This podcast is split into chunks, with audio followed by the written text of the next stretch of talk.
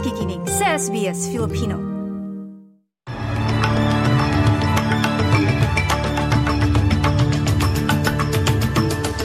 Sa ulo ng mga balita ngayong linggo at 30 ng Oktubre taong 2022. Patay ang hindi bababa sa 146 na katao sa isang stampede sa Seoul, South Korea. Sa Pilipinas, agarang tulong sa mga sinalanta ng bagyong paeng, iniutos si Pangulong Bongbong Marcos. At sa balitang sport, paghanda para sa Melbourne Cup, ginagawa. Yan ang ulo ng mga balita sa oras na ito.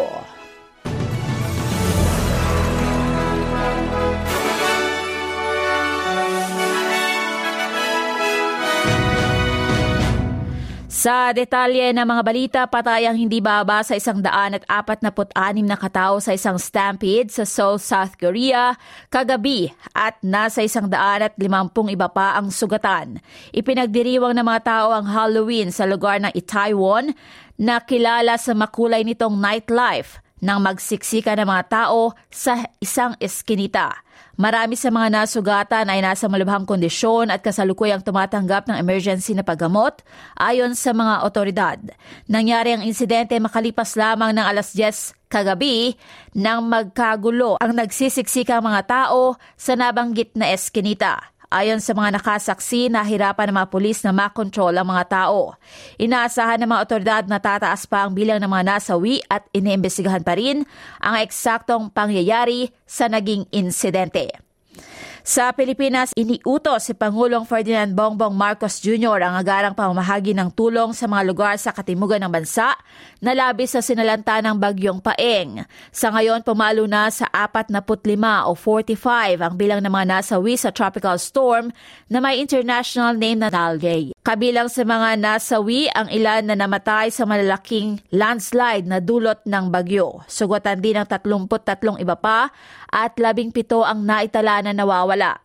Pinakamataas ang bilang ng mga nasawi sa lalawigan ng Maguindanao.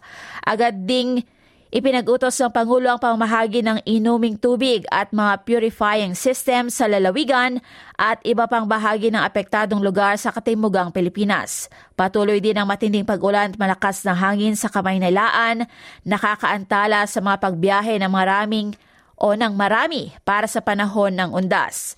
Dahil sa bagyo, kinansila kahapon Sabado ang ilang mga biyahe sa eroplano sa Manila International Airport Authority. Sa Bicol Region, nasa 35 domestic flights din ang kinansila sa gitna ng banta ng severe tropical storm Paeng. Maging ang rehiyon ng Western Visayas ay binayo din ng bagyong Paeng kahapon. Higit sa 135,000 na katao ang na-display sa mga probinsya ng Aklan, Antique, Capiz, Iloilo at Negros Occidental. Ibinaba na rin ang signal number 3 nitong linggo ng umaga Humina na ang bagyong Paeng at isa na lamang itong tropical storm ayon sa 2 a.m. bulletin ng pag-asa o Philippine Atmospheric Geophysical and Astronomical Services Administration.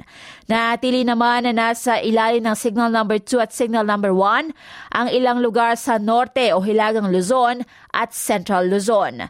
Bagaman inaasahang lalabas na ng Philippine Area of Responsibility ng Pilipinas ang Typhoon Nalgay. Nitong araw ng linggo, nagbabala naman ng mga otoridad na may isa pang tropical depression na lumalakas sa karagatang Pasipiko na maaaring pumasok sa Pilipinas. Sa ibang balita, nasamsam ng Hong Kong Customs Officers ang 1.8 na tonelada ng liquid methamphetamine na patungo sana ng Australia. Ito ang pinakamalaking meth bus sa Hong Kong.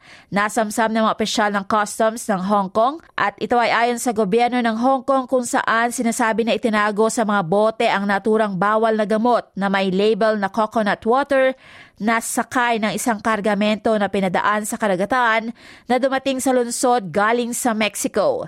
Nagkaroon ng hinala sa kargamento dahil sa hindi pangkaraniwang dami ng coconut water, nasa 1,800 na bote mula sa kabuang 7,700 ang naglalaman ng liquid methamphetamine. Tinatayang nagkakahalaga ng 218 million Australian dollars ang pagsamsam na ito na may street market value na 8 bilyong dolyar. Walang pag-aresto na nagawa pero sinasabi na ang pagsabat na ito ang itinuturing na pinakamalaki pagdating sa halaga ng meth at market value nito. Ito rin ang pangalawang pagsabat ng methamphetamine na nakita na sakay ng barko mula Mexico na patungo ng Australia sa loob ng dalawang linggong nakalipas. Sa Taiwan, humigit kumulang 120 na libong tao ang nakilahok sa pinakamalaking Pride March sa Silangang Asya sa kabiserang Taipei. Ang Taiwan ang unang bansa sa Asia na ginawang legal ang same-sex marriage noong taong 2019 at ipinagmamalaki nito ang reputasyon nito bilang lugar na nagtataguyod ng karapatan at kalayaan ng mga LGBTIQ+.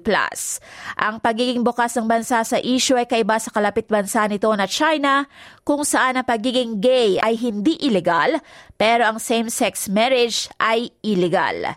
Hindi naman gaano naapektuhan ng maulang panahon ng ikadalawampung taong Pride March ng Taiwan. Ipinaliwanag ng 30 anyos sa kalahok sa parada na si Inkfish kung ano ang kahulugan ng okasyon na ito sa kanya. Normally, when interacting with society, we don't really dare to tell people who aren't gay or colleagues or family members that we are gay because Taiwan's traditional society wouldn't be able to accept this. So normally we suppress ourselves. But at the Pride Parade, we can dress up differently and don't have to feel like we're being bound by stereotypes. So I think it's an opportunity to show our real selves. Yan ang tinig ng isa sa mga lumahok sa parada na si Inkfish sa pamagitan ng tagapagsalin.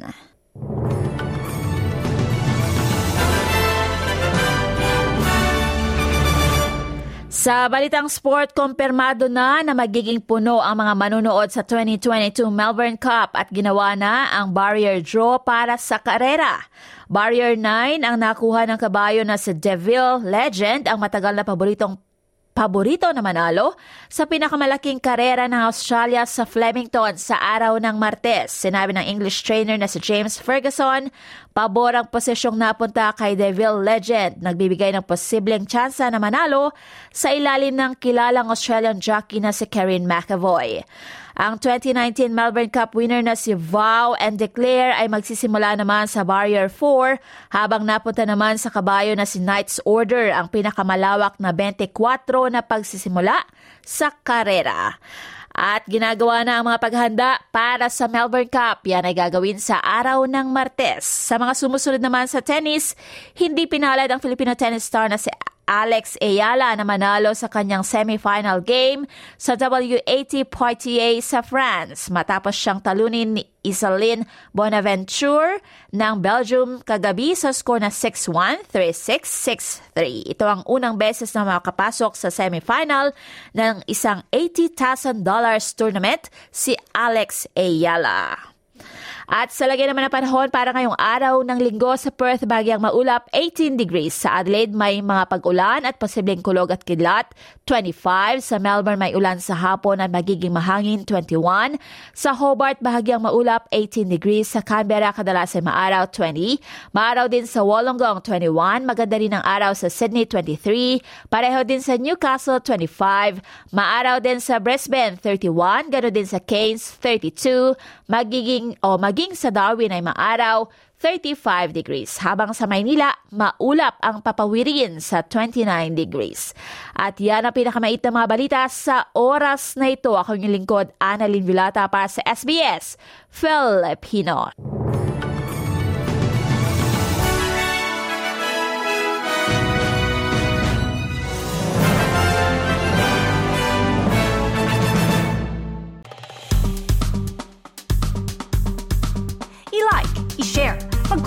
Sundan ang SBS Filipino sa Facebook.